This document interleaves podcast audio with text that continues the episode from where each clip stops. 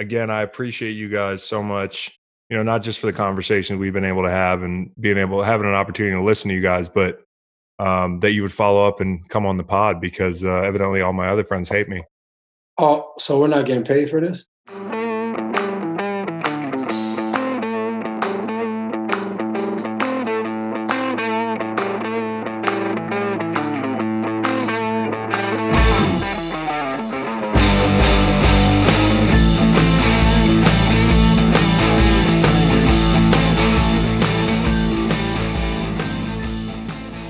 This week, we brought on Allbirds as a sponsor of the Greenlight Pod. And the very first thing they did is tell us don't pump our sneakers this week. It's not appropriate, which I think speaks volumes about them as a company. And here's a statement from Allbirds. Normally, this sponsored read would focus on what Allbirds does as a business and talk about one of our newest products, but there's something much more important happening in our country and around the world right now. Acknowledging injustice is not the kind thing to do, it's the right thing to do. As a business, Allbirds has always stood for the planet, and standing for the planet also means standing for its people.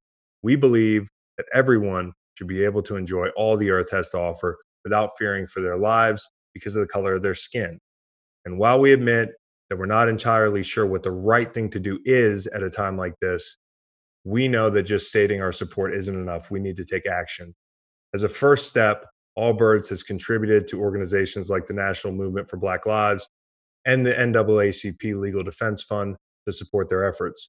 We encourage you to demand change and make your voices heard. Black Lives Matter.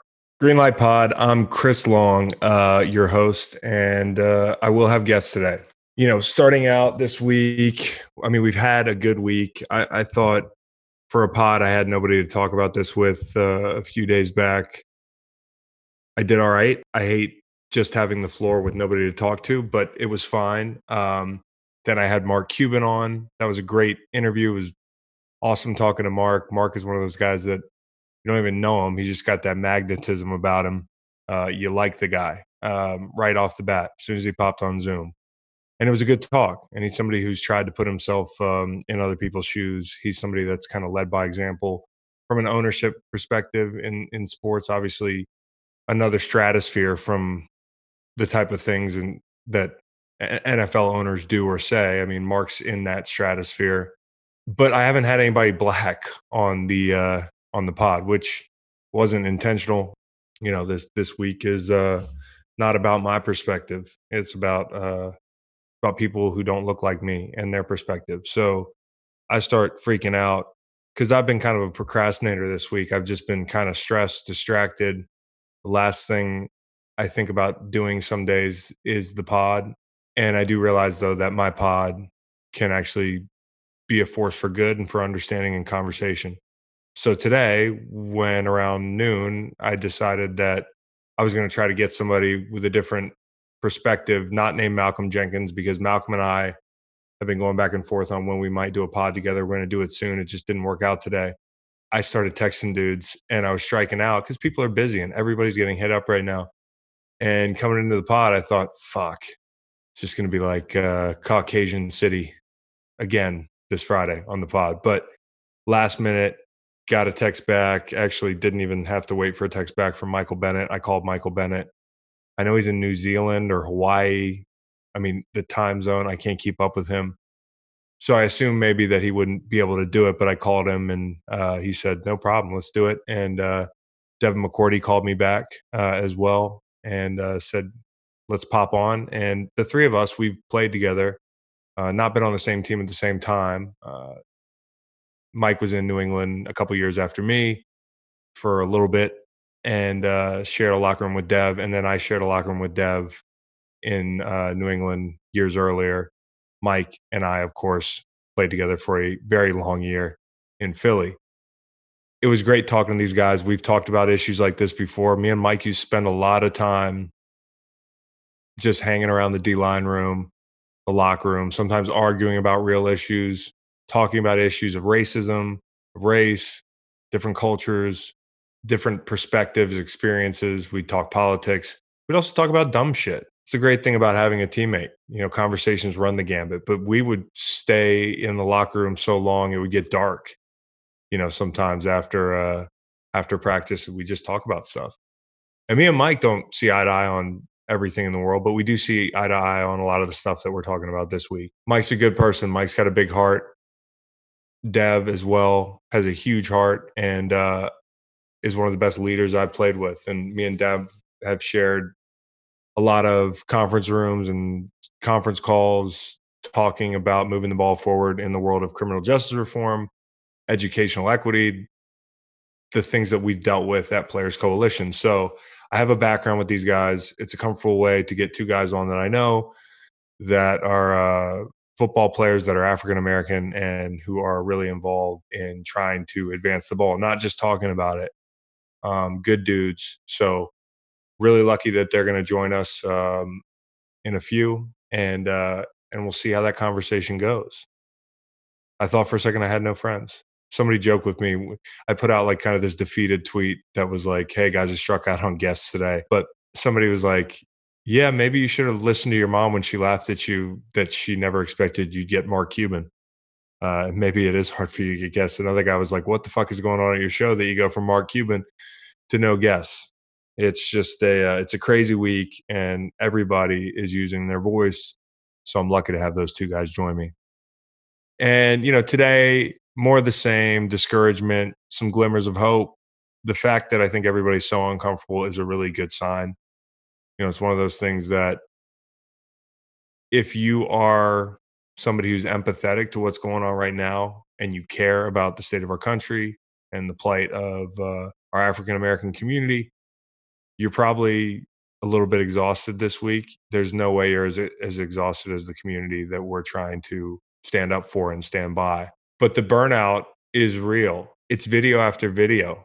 It's chaotic scene after chaotic scene. It's it's gotten so bad that when you text your friends, you're like, "Did you see that video?" I mean, it would take a while. Cowboy Reed and I were talking about this before we got on.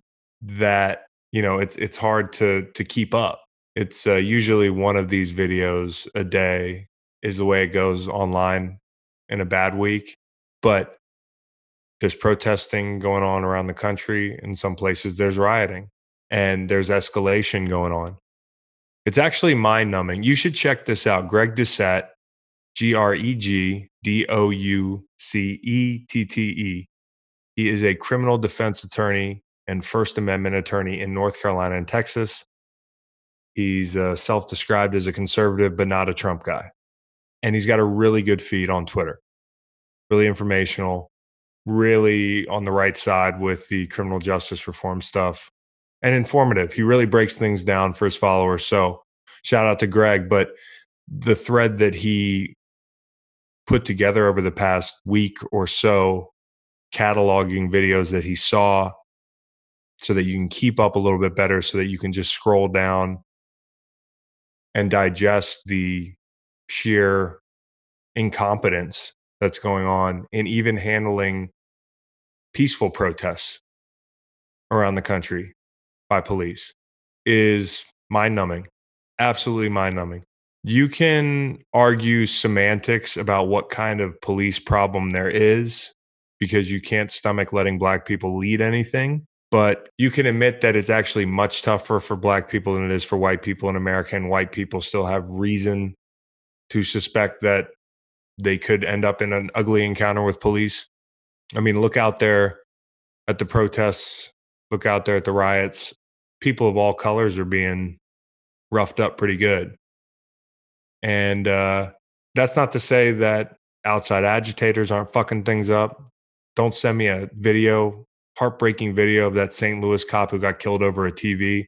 Like I'm like that's gonna like I'm to be callous and say that that's not absolutely wrong or that those guys shouldn't be swiftly dealt justice. They will be. That's the way it goes. And they should be. Don't send me videos like that thinking that because something bad happened, that there was a horrific asshole out there taking advantage of the protests, that that gives you some shield and you, you don't have to deal with the problem at hand. Um, I'm seeing a ton of videos, and Greg Doucette did a good job of compiling them. I don't want to call it a good job because the end result of the compilation is is not good. It is troubling. It's disturbing. There were a few I saw today that just made me angry, angry, angry. the video of uh, those Buffalo cops shoving that old dude to the ground. He hit the back of his head on the concrete hard enough that there were audible gasps, and the video pans, and you can see that within two seconds of the back of his head hitting the concrete, he's bleeding out of his fucking ears. And the dude that pushed him, or the dude right next to him, because they're just marching forward. And the thing about this video is there's not chaos going on. There's not a lot of people protesting you can clearly see what happens. The cop that pushed him to the ground, the old man who's now bleeding from his ears underneath his feet, doesn't even have the empathy to reach down and pick him up or reach down and, and tend to him and say, Hey, can we get him some help? He kind of half squats and then realizes that I don't want to look soft. The other guys in uniform are going to judge me if I help this man right now, who I just gave probably an awful concussion. I hear the guy's in stable condition. I mean, I'm watching a video of these five cops billy clubbing some poor girl who's really clearly not a threat. Eventually, they get her on the ground, they're beating her. I got a video of cops lighting people up under an overpass stuck in traffic. People are stuck in traffic, they're trying to get home, and you're just pelting them with non lethal. Breaking glass. Somebody was, I could hear somebody in the background was like, holy shit, the windows are breaking and they're just opening fire. I saw a video of a guy getting out of his car. That's where the video picks up. He's like, What the fuck are you doing? Why are you shooting my car? The guy's evidently not even in the protest, just trying to get home. He says he's got his pregnant girlfriend or wife in the car. And why the fuck you, why would you shoot at a car with a pregnant woman in it? Well, if they didn't know then, they know now. And the guy is understandably cussing them out because I swear to God, if they did that to me, I wouldn't even be that I wouldn't even be that friendly. If they didn't know then, they knew when they unloaded 15 times the amount they did presumably the first time into and at the car. I mean, it's it's insane. I saw a guy on a bicycle getting the shit beat out of him with billy clubs. I mean, they they got billy clubs out like not like it's 1960 now. Tear gassing people during like a worshiping service.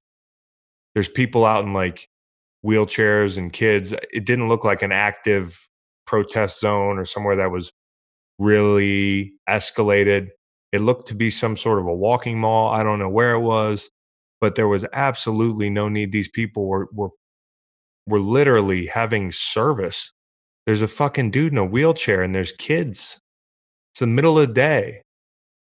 Doesn't look tense at all. Maybe the entire thing is orchestrated to uh, to create some fake news, right? I, I don't know. That's what some people would tell me if I shared that video. Yeah, it's it's it's awful. And here's the thing: these cops are doing this with the world watching. They know they're being filmed. They know there's camera phones. And I'm not excusing a lot of the assholes that are out there agitating and taking away from this process. But the people I'm seeing in these videos time and time again are not those people and I see some bullies and I see some people that are fed up. Well, why are you fed up with the protesters? Be fed up with the the guys that you that represent you, that you serve and protect with. Good cops, come on down, man.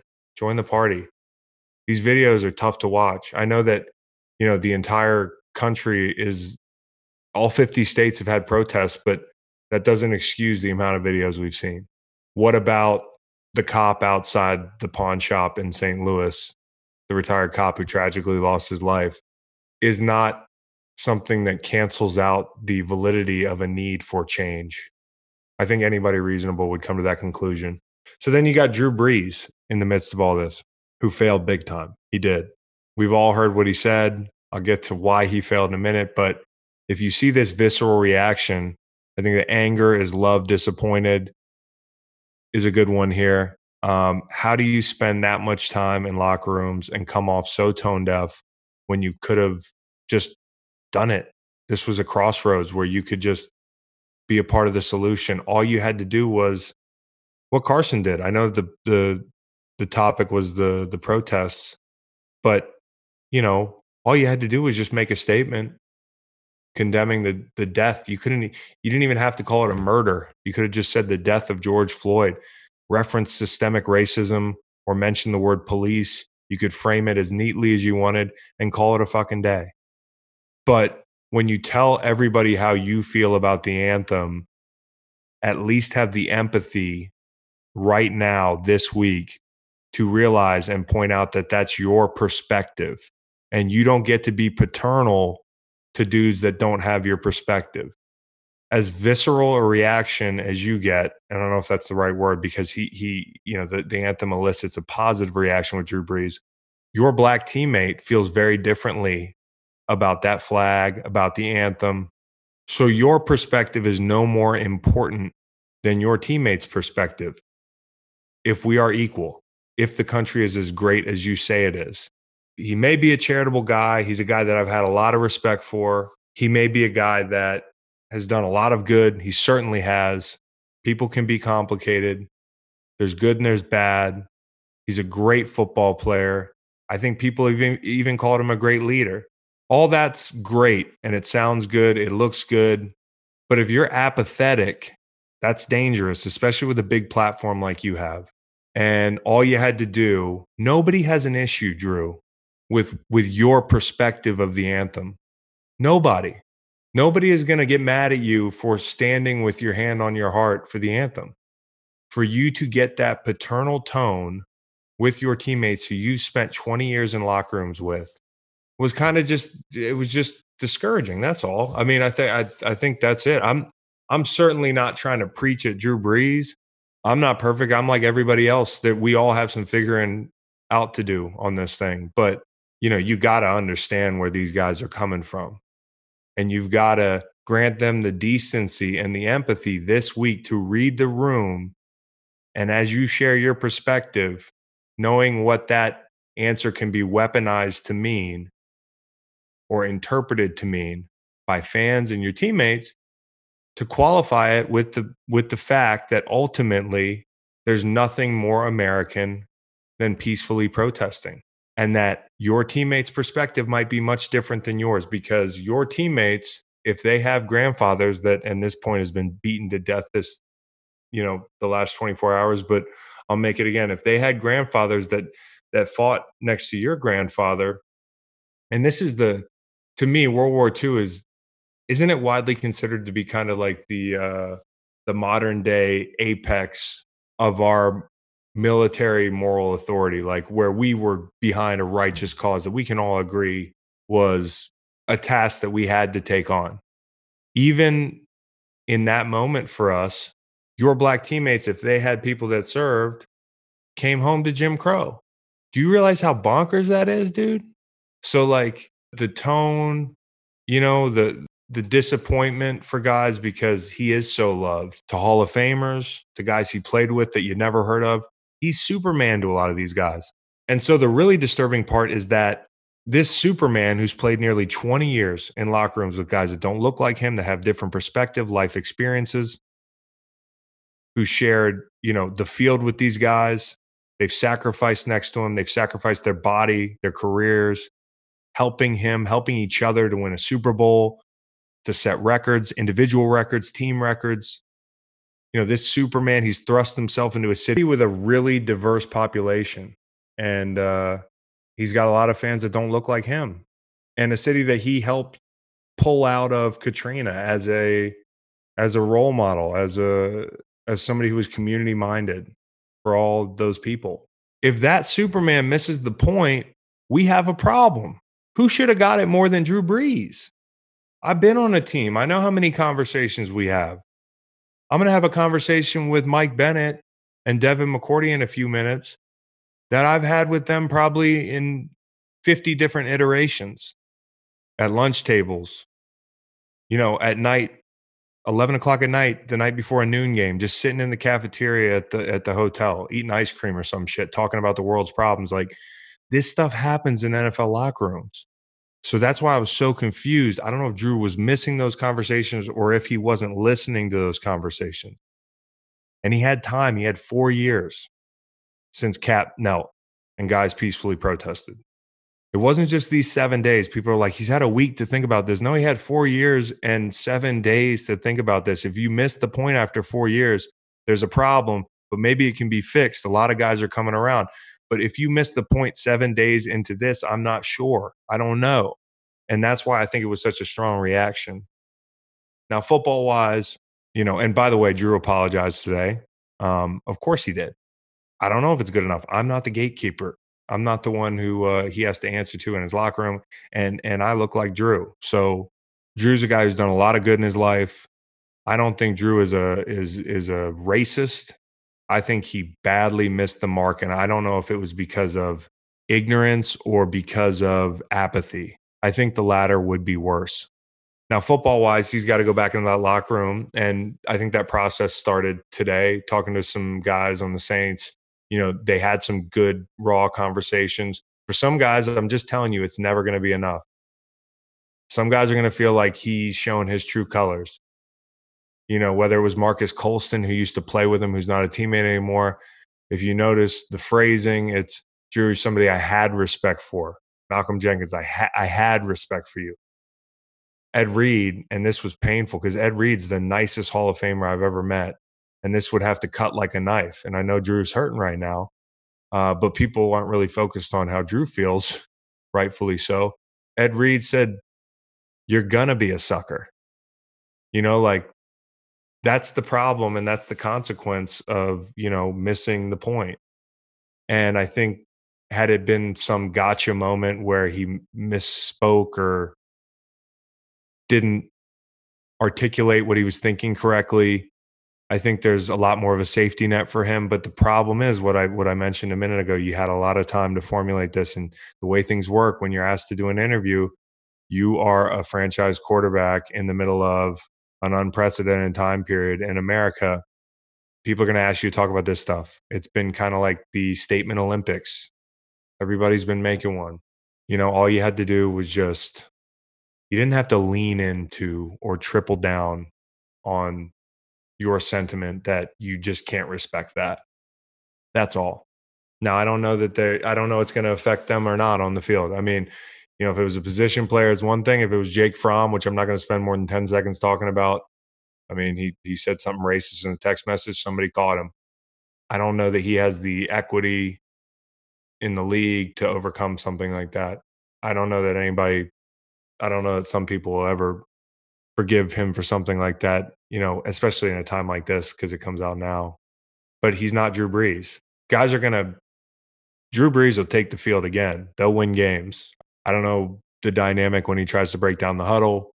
I don't know what that's like, you know, but hopefully Drew can have some real honest conversations and grow because he's built a hell of a a hell of a career, a hell of a name, a reputation, and it just only takes one statement like that sometimes for people to change the perception of you. And uh, it's hard for me to feel sorry for him today because it's not just about Drew; it's about like other players too. Seeing that and being like, okay, that was what was wrong with that, and it's not enough for me to just give my perspective on the anthem. Laura Ingraham, okay, she's back. You know, I I know she's she's got to be charged up from having to listen to black people's opinions for an entire week. That's got to really get her mad. And also, mind you, the lady works at the network that has Chuck Norris on to talk climate change, uh, or the guy from the motion picture Anaconda, Jon Voight, to talk about things like the economy seriously, these are the correspondents that her network has on to talk about things that have nothing to do with their vocation. But do you remember her telling NBA guys that millions elected Trump to be their coach, so they should shut up and dribble?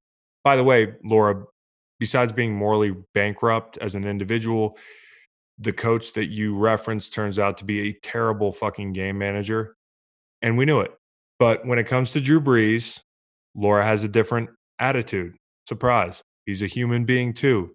This is totalitarianism. This is Stalinism. I too remember when Stalin used to make people apologize on Instagram, and that was one of the punishments. I think that was in his toolkit. It's almost like freedom of speech goes both ways. Drew Brees has freedom of speech, and people can use their collective voice to disapprove of it in mass. And this is not about Laura Ingraham. I don't feel like giving her a platform, and I haven't since that day. Uh, it's just it's kind of that disparity um, that often comes to light when we talk about which athletes can say what and when and uh, on what topic. Someone asked me last night about the Colin Kaepernick protest. Obviously, that's very topical right now. A dude asked me if I thought Colin picked the right time during the game to raise awareness for his cause. And I don't know if he was asking open mindedly. I try not to be too cynical, but at this point, it's hard not to be. Uh, mind you, this dude asked me about Colin Kaepernick in 2020, four years after the fact, on a Wednesday night in June at 11 p.m. You're asking me that question proves that the awareness part has worked. It is the listening part that is falling short. So, you know, in the words of my buddy Malk, who's been in the news the last day, who, by the way, I, I, I respect a great deal. He, he's really lived this stuff as long as I've known him. You still aren't listening, you know? I thought that spoke volumes that day when he busted that poster board out in the uh, locker room. So it's not just the awareness; it's listening, and um, hopefully, and you know, it's encouraging. I, I, will say this: I've had a few people in my mentions today when I when I tweeted, you know, what I just said about Cap, that said I was one of the people that didn't get it four years ago. I get it now. So better late than never. Otherwise, what are we trying to do? We have to change people's minds, and I don't know how far gone somebody can be down the road of apathy or or racism or and I don't know how far down the road somebody can be before they can't turn back, but you still got to have these conversations. That's at least the way I look at it. I really like that NFL Black Lives Matter video that Juice Landry shared with a number of players on it. He tweeted it uh, earlier this evening. You know, what do you want the NFL to say? That's it. That'd be a start you know all the things in that video go check out jarvis landry's uh, twitter he shared a, a, nice video that include guys like zeke elliott deshaun watson um, number of players that i actually hadn't heard speak up before um, speaking up being specific about what would be a start for the uh, for the nfl to acknowledge you want your players to trust you you really want to be a part of the solution because the nfl always talks about wanting to be a part of the solution acknowledgement that's a start. So let's get Mike Bennett and uh, and Devin McCourty on, and I hope soon we can get back talking about sports and that sort of thing.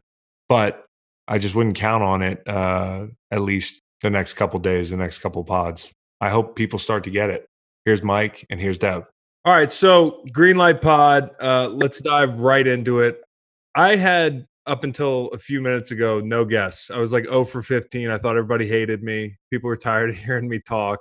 And then I, I threw a couple Hail Marys to uh, one Devin McCourty and one Michael Bennett, former teammates of mine. And actually, we've all played with each other. So uh, good to have you guys on. Um, I know it's been a tough week. Where's everybody at right now? I'm in Hawaii right now. I'm in, I'm just in New Jersey. Hawaii sounds a little nicer than Jersey. I'd rather be quarantined there. I would I wouldn't say I played in the New England Patriots. I definitely was a part of the team. you know what's funny, Mike, is is I uh, I was looking up a GIF to tell the people that I indeed had a pot. In fact, that you joked that I sounded desperate on Twitter. I was just defeated.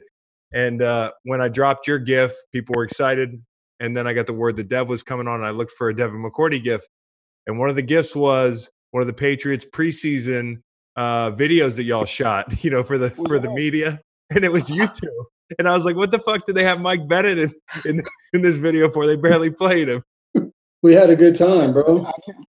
I had a great time, though. I won't say I didn't have a great time. I had a great time hanging out with the guys. I had the most interesting conversations with the people on the on the Patriots. I just I just didn't fit in schematically. I think at the beginning when I first got traded, they were doing a four three, and by the time the summertime came and we had more linebackers than we had defensive linemen, and I was in the defensive lineman category, and and and they wanted us to hold up people. And I just I wasn't used to holding up people, like just literally holding up a nigga. If I if I move sideways, like like you in trouble. So it was different different for me, but I learned a lot of football though. I won't say I didn't have a you know, I got the same pump fake. I thought we were running a 4 3 the first two games I was there, and I was going off, you know, getting game balls and shit. And then by the end, they're like, no, we're kind of like a reduced front. I, I will say, uh, Mike is telling the hard truth. Uh, we had some good, we had some really great conversations in that cafeteria. Um, and then the season started, and from just a, a schematic standpoint, uh, it just it just wasn't working. And I mean, to Mike's credit, he's not a quiet guy. Um, and he still was a good teammate. We laughed, we joked all year or the time he was there. Um, so it just didn't work out. But you know, you Well- can't go wrong with the Bennetts. No, you can't go wrong with the Bennetts. I got to enjoy a year of great conversations with Marty, and then another year in Philly uh, with Mike. Uh, and they're both they're they're both great conversationalists. Very different conversation styles, but but very great conversationalists, and kind of got me through uh, the respective years. So I appreciate the Bennetts greatly. Speaking of conversations, there's a guy in the NFL by the name of Drew Brees who uh, doesn't seem like he's had a lot of conversations that he's taken much away from in cafeterias and in locker rooms. Um, you guys have seen the comments. Where are you on that today? Has it changed at all from yesterday? No, for for me it hasn't. You know, I think everyone was like, you know, he apologized. Um, but for me, it, wasn't about that. Like it was about uh, his stance and the stance he took. Now allowing people to be like, you know what, man, Drew Brees is a great guy.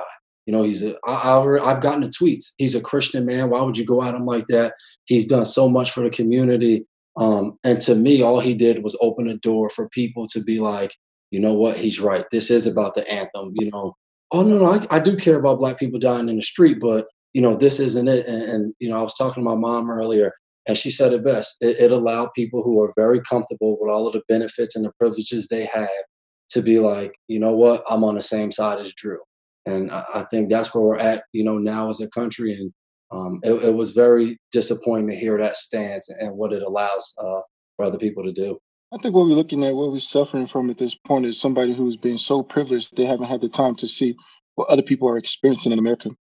I think Drew Brees is a reflection of America. I think it's a reflection of people, right? Because most people that are white, they haven't had the the time to even understand what African American people have, right? It's the question when you when you say, "Oh, my father was in the World War II, or grandfather was in World War II," you you're not acknowledging that African American man fought in World War II and came back into a country that was still segregated. We still 20 years away from the end of segregation after World War II. Then we see people who fought in the Civil War.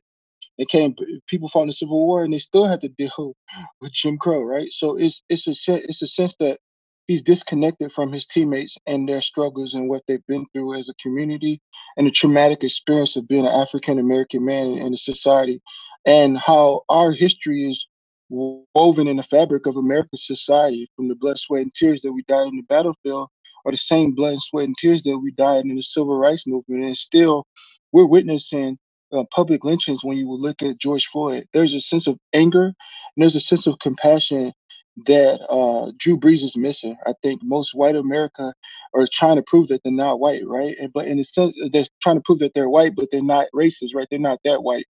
But when you are when you dehumanize the death of somebody else, you fit right into the category and into the box of being a racist, right?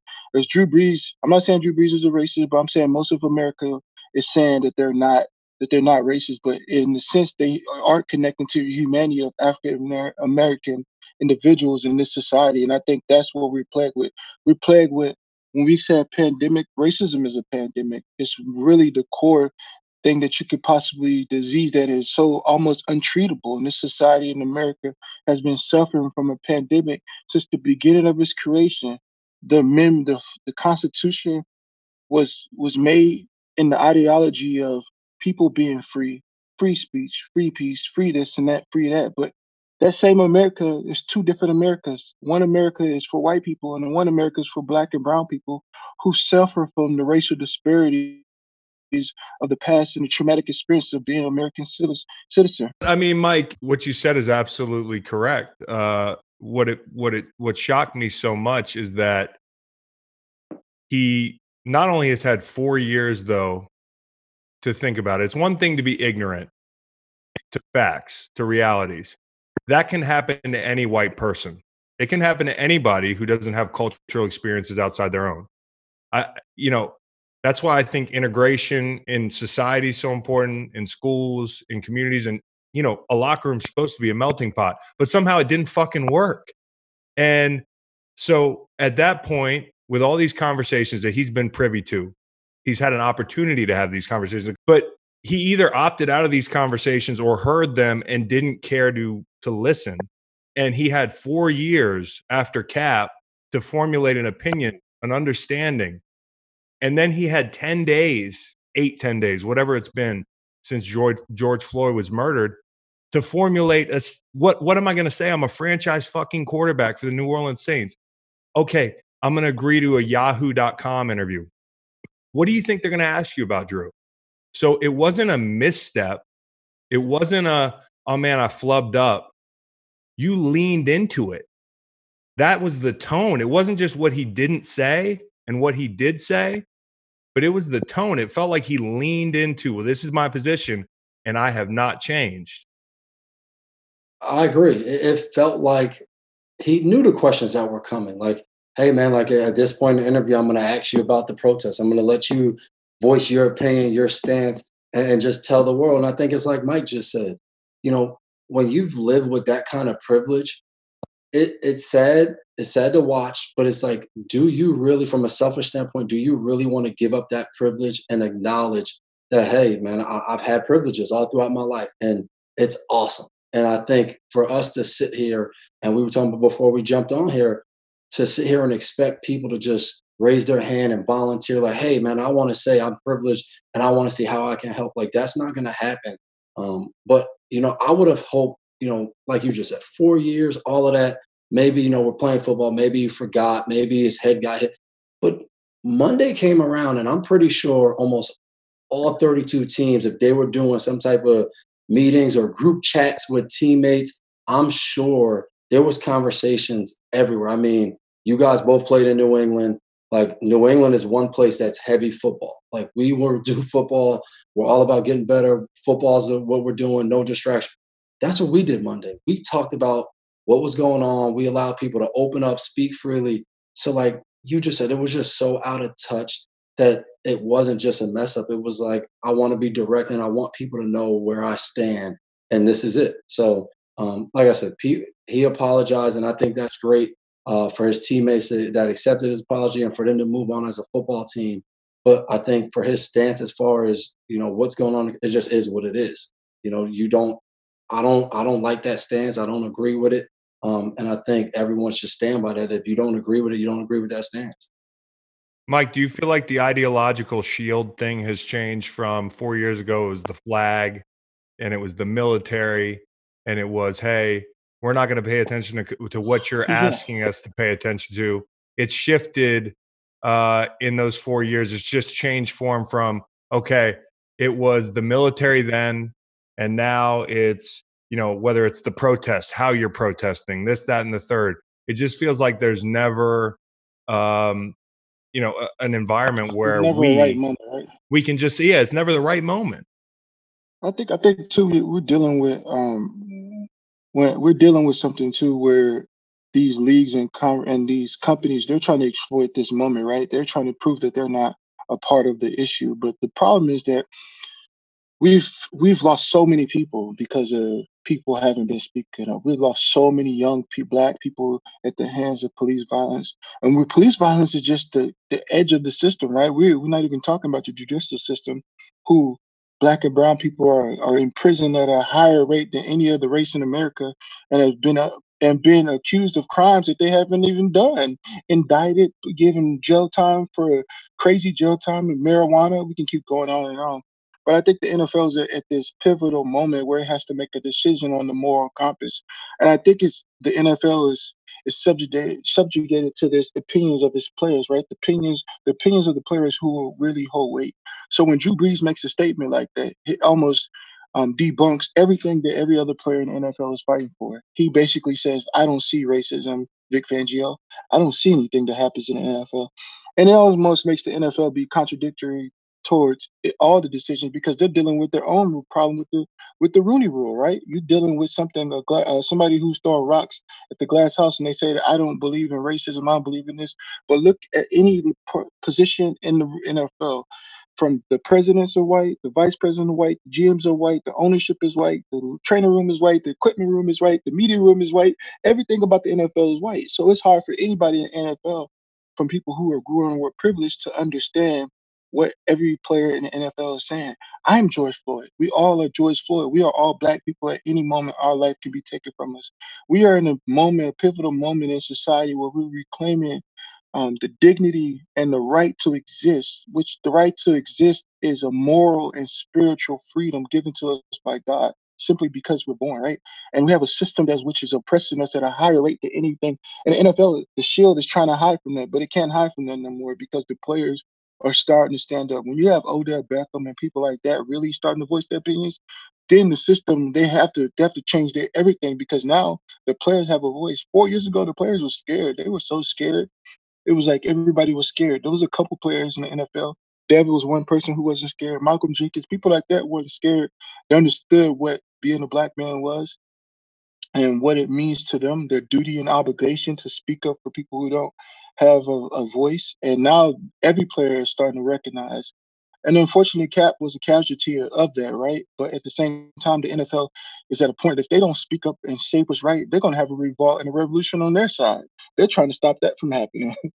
right. You mentioned Drew one last time because this is something where I think the context and the pressure mounted where we're all looking to white voices. And I've said this, I've said, listen, as a white guy who's had to speak on things before, I would just counsel guys that text me if you're going to say something, say something substantive.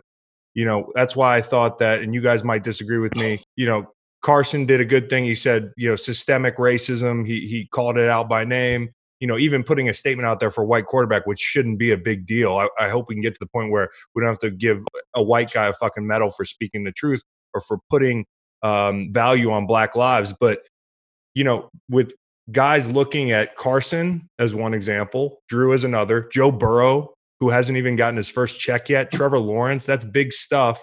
I hope we can build on that positively. But how about somebody who's fucked up like Drew? Drew fucked up, you know. So can that team, if you're a teammate, can that team move on? I was gonna say that. I, I mean, for my opinion, I think it's gonna be a long road because it's gonna come into action, right? Because everybody's not so much buying it right now. I feel like the pressure of society is people are probably maybe going to feel like he was pressured into making a statement, right? It's him proving, it's, going to have to prove it over time, right? Because right now, he has 43 years of people saying, well, he's been privileged. He one day is it going to change his ideology on privilege, right? We can't just because the pressure of society. It's almost like he, when he makes an opinion, when he says something, it's almost like he's like a Manchurian candidate, right? Because he still has um, things that he wants to do in his career. So is he is he is the intent of his words truly about change, or is the intent of his words to not be seen as something that he really is? That is the real question. That that's the moral question that he has to deal with on a daily basis. He can fool us, but at the end of the day, the light is going to shine in the darkness, and everyone has to deal with what they've done in the dark. Yeah, and I think we know, like, you know, you play with Malcolm Jenkins. I know Malcolm. We know Demario Davis on that team. Um, like, I think those guys will initially be okay. Like, let's accept, but like, those aren't guys who can hide their feelings or hide, you know, from the truth. Um, you know, if it's not actions after the apology and those words, I, didn't, I didn't read the the full apology. Um, but if there's no actions there, I think it's going to be extremely hard for those guys to just sit there and be like, well, let's just play football, you know, just knowing those guys. Um, but I think ultimately, you know, if he does follow those actions, one thing that brings us all together when we get in that locker room is going out there to play football and winning games. So if he does, I think I think they'll have a chance to be good. I mean, things happen all the time in our in our locker rooms, um, and I think it's the one space where people are open and and have enough respect for each other to say, let's talk and figure this out. So you know, I think there, there's definitely a chance. I thought it was a great illustration of just from my vantage point why certain gestures don't mean anything. You know, the black square, which, you know, I don't know how it started. I posted one because I'm like, okay, is this what I'm supposed to do? I do it, you know, but I I think it can be powerful, but then a Drew Brees posts a black square and then the very next day that interview comes out. Yeah. I mean, and you saw there was, there was a lot of people, my wife pointed out to me, a lot of people posted that black square and then they turned their comments off. Like, let me yeah. post my black square, but let me make sure that people don't see, you know, the people I follow, their comment. And so people don't say, well, why don't you respond back? So mm-hmm. I think it, it, was like you said, it was like, let's post this black square no matter how I feel. Mm-hmm. Like, I just want everyone to know, like, hey, I'm in. I'm in for the cause. I support black mm-hmm. people. Um, but it's like you said, there's there's zero substance in that. There has to be follow up. Yeah, I, I, think I, I, think we all I think it has to be follow up too, and we have to deal with like, and then people bring God into this, right? And we bring Jesus into this. We're at the point, right, where we're dealing with um where we have to connect to humanity, right? And we're talking about Jesus, and people forget that Jesus literally was executed by the state because of his religious beliefs. If you look at the Lord's Prayer, it's a religious, it's a, a political statement. If you look at everything he's done, it was about standing up for what people didn't believe in he was a man who took himself out of the materialistic society and became a, a man of the people. And I think we're dealing with people who are using great people, leaders' names in vain and not really understanding the message and what they experience. They want to experience the glory of those people's names and their statements, but they don't want to experience any of the pain. Nobody wants to have walked down the road of Calvary like Jesus did. But what comes with standing out is is is perse- is persecution, right? Because when you do something that's philanthropy, you do some philanthropy. We talk about cancer, we talk about other things. You're gonna get a pat on your back. But when you talk about mm-hmm. something mm-hmm. like race, there's a reason why people who talk about race have been killed because race is the underlying fundamental issue in American societies. Always has been, and always will be at this point until something else changes. And as right now, a lot of white people are scared to really stand out on what they truly believe. Do they really? Do people really believe that everybody's equal? I'm not sure if people really believe that. And the question is, there is their job to prove that, prove that everybody's equal. And I think our white counterparts, it's important that they say that if I'm a human being, the reason why George Floyd matters to me is because he's a human being. At the end of the day, a human being died, or a human being lost his life, a human being does not have a child. And that should mean something to each and every one of us on every single level. And b- before you go on, and I think that's a great point because we just did a Bible study Wednesday where we were in uh, the book of Galatians, and we were at a scene where Paul's talking to uh, Peter, and he's telling him, like, I get it. In the Old Testament, this was only for the Jews, but now we have to accept the Gentiles. Like Jesus came to bring in people. Like by like Mike said, by him taking that walk down Calvary, he saved the poor. He saved the Gentiles, which was every race, not the not Jews, and that's for everyone. So I think um, that's one thing that I don't want to see people try to hide behind or use Jesus in a way and use Christianity in a way that they don't bring it all together. And um, I've been fortunate enough to, and you guys know Matthew Slater, um, and I thought he had a great point um, as a Christian and faithful man um, he talked about that. He talked about his life and, and being in the church and having people use different, you know, whether it's verses or different books in a way that only promotes one type of thing and does and don't get to the heart of the issue where everyone needs to be accepted and it's in the Bible, like it's right there for you. So um, I thought that was a great point you talked about, Mike.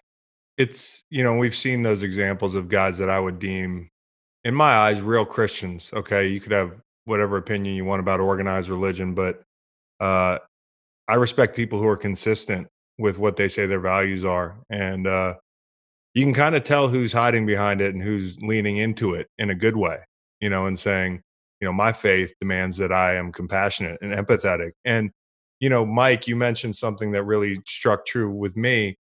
And before, because I know I'm not racist, but again, it's not enough to be just not racist. You got to be anti racist. That's something that's been stressed this week. I'll see a video sometimes, and you know, I saw a video this week where one of these sites was pumping out a video of this black dude who was essentially for three minutes humanizing himself, explaining, justifying why he's human. You know, like, I'm normal. I do this, I do that. You know, I do things you do. If we have to humanize black people, how hard is this going to be? That's the point, though. It's like we're at a point to like we should we we at that point where we shouldn't have to prove our our human our human right our human side and histor- in historical context Plessy versus Ferguson we had to go and prove that in court to see that we were actually human beings so not three-fourths human we are a full being like we wasn't considered as full beings. And America's still suffering from that ideology, right? Because there's still people who grandchildren and father who who suffer and told them about that, and they still devalue human lives. And I think when we look at people dying on camera, quite, quite honest and quite frank, I think it numbs us to the reality that when we watch something online, we become so unconscious and thinking that what we see online is not a reality anymore, then we're not realizing that that's literally a person dying and kids are watching a person dying. And what do you think that does to an individual who has to watch somebody look like him die quite often? It be, creates a traumatic experience and a traumatic place to live, right, in your own skin. And when you can't go anywhere and everything about you is identified by the color of your skin, is is it becomes hor- horrific. Yeah, and Joe, like we we were just talking, you called me, and one of the first things you said to me was, "Man, I just want to let you know I've been praying for you. I'm sorry."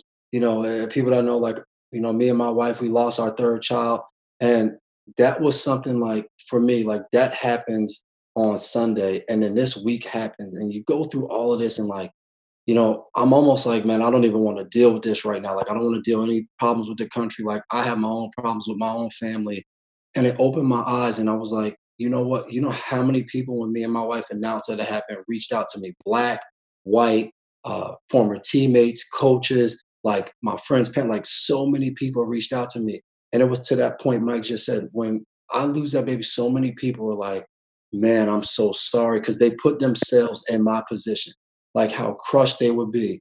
But when we turn on the TV and we see a black man executed in the street, a lot of people don't turn and say, like, man, that could be my father, that could be my uncle, my cousin, my best friend. Like, people don't see that. They're like, man, they just killed that guy. There, there's nothing, they don't get it. And I think until we start to have that where people are like, man, like that hits that hits home, like that's right next door to me, that's here.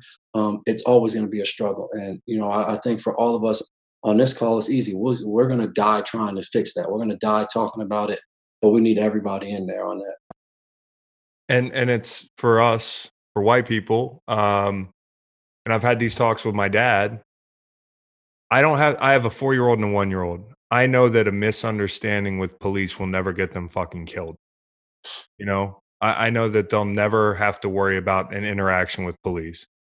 And so I think one of the biggest things for white people is first acknowledging that. If you can't acknowledge that, I don't know, maybe maybe there's no hope. Uh, but if you can acknowledge it, you should want your peers to feel the same way. I mean that that's literally the goal of this exercise. Okay, you love America, you think it's great. Well, it is fucking great for you. It's not truly great though unless everybody feels how you do. And unless my friends, Dev, Mike, you know, can when their kids get driver's licenses and that sort of thing, and their kids drive out of the driveway, that they don't have to worry about this shit. But you mentioned it, the, the lights are on now, you know, like, and there's nowhere to hide, which puts athletes in a precarious situation. You, you know, like there's little, there's nowhere to fucking hide, and people know where you, they know where you stand, whether you speak or you don't speak, uh, to a degree. And so, what about white players that are maybe listening, um, or you know, white people that are listening? Because as we learned today, it doesn't mean shit that we're a football team uh, with Drew Brees. You could be a coworker. You could be somebody who goes to church with people that don't look like you. What do you want from your white teammates? I, I think when we talk about uh, the lights, right? I just to clarify when we talk about the lights, I think that the real light was the COVID nineteen. I think COVID nineteen really shined a light on disparities in America. Like we saw people who were essential workers um, not having food, not having this, and we saw the racial disparities in America at its highest forms when we looked at the medical system, we looked at the unemployment, we looked at all these different things. The rich people were great. The, the poor people and brown people of America who were the most essential workers were were dying at a higher rate, were suffering from um, not having food, not having shelter. So I think the racial disparity of America was shining the brightest light, um, and and and nobody could. It was we couldn't argue these facts anymore. The facts that we used to argue, like, oh, maybe that's not true. That's not true. Everybody felt what America and what people, underprivileged people, were feeling, right? And I think um, now that there's George Floyd, it's even shining more light on the racial disparity with the police system. And I think for our white counterparts, I think they need to do some studying. I think white people need to do studying. I think if they really looked at the historical things that have happened in history, they probably would look at Christopher Columbus a lot different. You know, maybe look at George Washington a lot different, even Thomas Jefferson. You start to look at the history and you start to see it from the perspective of the other person, as Dad was was saying. We're putting ourselves in other people's shoes. Um, so I think that white people need to start studying. As a black man, I can't tell you how to be, not be racist. I can't tell you how to be inclusive. I can't tell you any of those things. That's a self journey. That's a self awareness journey. I think African American people had to had to conform myself to fit into certain areas, whether it was in sports or being coached, being told you to this, you to that, you to that. Basically, they're saying you're too black, right? So now it's a situation where people are finding out that it's like you have to figure out your own journey to really find out why and why people are feeling this way. This protest, this George Floyd, these things, these are history behind it. And I think it's I implore white people to go do some research. Please do. Go look at Emmett Till. Go look at Stephen Biko. Go look at you know Nelson Mandela, Patrice Lumumba. Go look at what happened to uh, at Medgar Evers when he was killed in front of his house. Go look at what happened to and to those girls who were bombed in Alabama. Go look at it. It's the history there. Look at it. You know, you talk about we talk about um, Martin Luther King, but look at the history how Martin Luther King was treated, how he was chased, how he was was assassination attempts on his life. This is the man that you look up to. So I say do history history check. Yeah, and I would just follow up with they need to do that, and then we need someone to be fearless. We need you to speak up um, after you call and, and you're educated and you study and you know and for some people, you, you might call your black friends and say, man, like I understand now, I get it. Speak up. Go out there. If you're an athlete, use your platform. If you work in uh, finance, if you do something else when you go to work, tell one of your coworkers, speak out. You know, I, I think um, it's great for them to educate themselves. And, and to me, that's the first step. And I think once they educate themselves, you have to be willing to be uncomfortable. Like we can't have everyone just sit in that bubble and not speak up. We can't have just a Chris Longs, or like you said, or the Carson Wentz who puts out a statement, and then if he jumps in for like we need more people, you know, more people to speak up and help out uh, with the cause. Don't just sit there with that education and what you've learned and not spread it to people. And there's no doubt for a white player, I look at the the Carson Wentz situation. Somebody I always knew had it in him. Like we know Carson's like if you play with Carson, he's a good guy. But you don't know if he has the, the intestinal fortitude to be that first one to step over the Nick Foles is better, but keep going. He said Nick Foles is better. Too. Yes. Right. keep, going, keep going, keep going. Well, as a sidebar, it seems like it kind of matters the team you're on too, because it didn't go as well in Jacksonville. Yeah, yeah. No, I'm just saying. You're the worst. I like we, we're trying to have a serious conversation. You want to divide Philly in half. I love both those motherfuckers. Let me both sides that. How about that?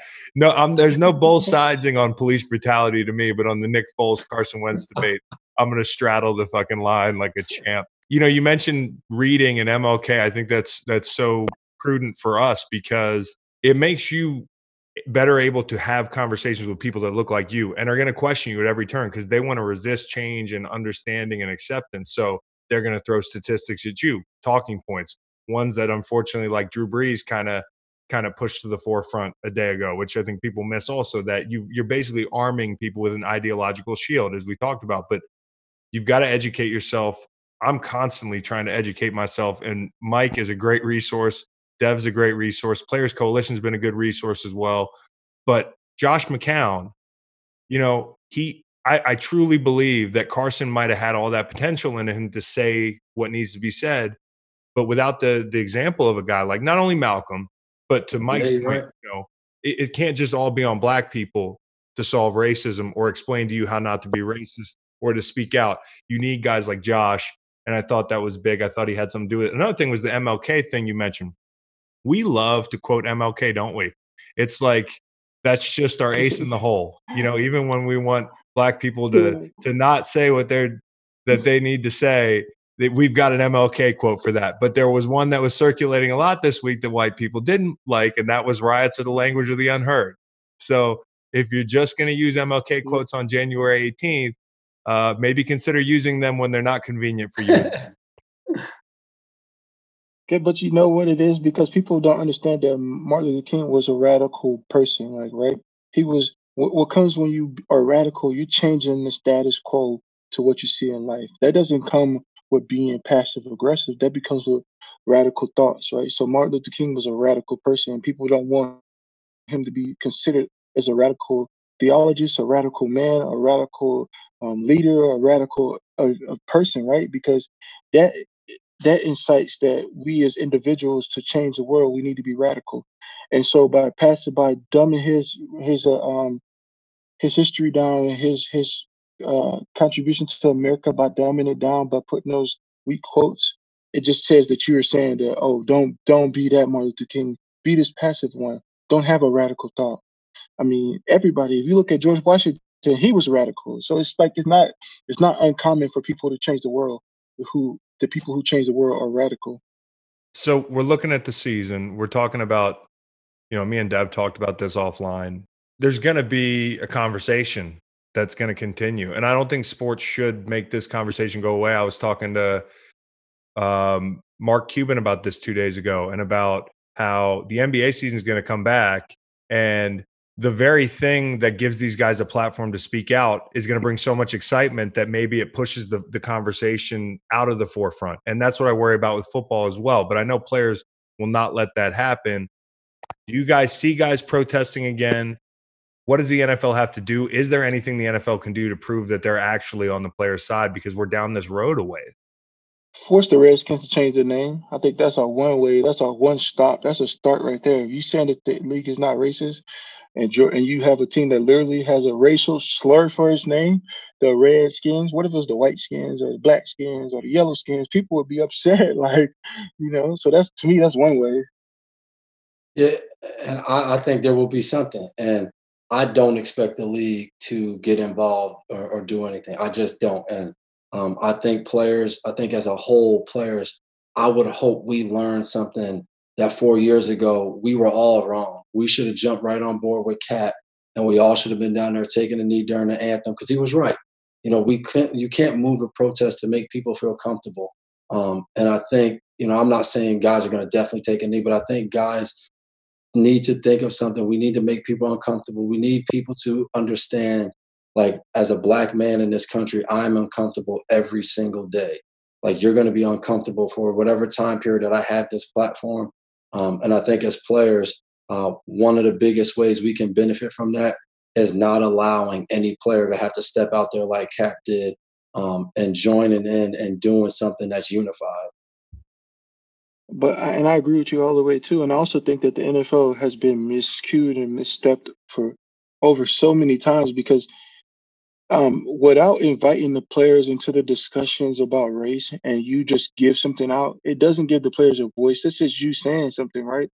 And I think before they need to make sure that when they do decide to make a statement, there need to be more players involved. I know with the Players Coalition, there was stuff that you guys did, but at that time it was it was very i mean i feel like they need to do more in involving what do we where do we go from here and i think there needs to be a select group of players every year they're a part of the change in the NFL. Like they have these meetings, but players aren't a part of them. And I think we talk about race and moving the conversation, and moving the needle for it. Players need to be involved with it. There's white and black players. They're like, maybe maybe they hire Kap. What a way hire Kap to go and get his his thoughts. No, that might be that might be bad for Kap. I don't know, man. I I I I'm still holding on to hope that maybe you know he, he gets a stab at this thing again but they've only they've almost created this self-fulfilling prophecy where you know at this point it is reasonable to wonder if he could play football four years removed you know like but for the first Aldon three Smith will show us. I know Aldon. Hey, but you remember Aldon Smith was bad, motherfucker. So was Kap. But remember how mm-hmm. good Aldon Smith was? Those five years ago. Yeah. Yeah, but I'm saying though, that's been so long ago. I'm saying, I'm saying that at the same time, there is he I, I think he should be able to play, but I agree with you. Like be taking long layoffs and coming back and to compete at this level, I, I wonder how how it's gonna go. But you saw his arm was pretty good last year, and I, I thought he looked he great. The, I, he was never a passing quarterback anyway. He did great passing thing, but he was more of a running quarterback. And as long as his legs are together, I, I think he should have a shot. I think him having a shot though, I don't. It's up to him how that works and what that looks like. Yeah, I think it would be good for the league. I mean, that's that's got to be if they can still get it done. Not that you can undo the, the, the time it's taken to get here, but if they have an opportunity, uh, you know, so these teams should wise up. You know, he's not a, he can not only help you on the football field, but he can help bring this league back together a little bit. I really believe that.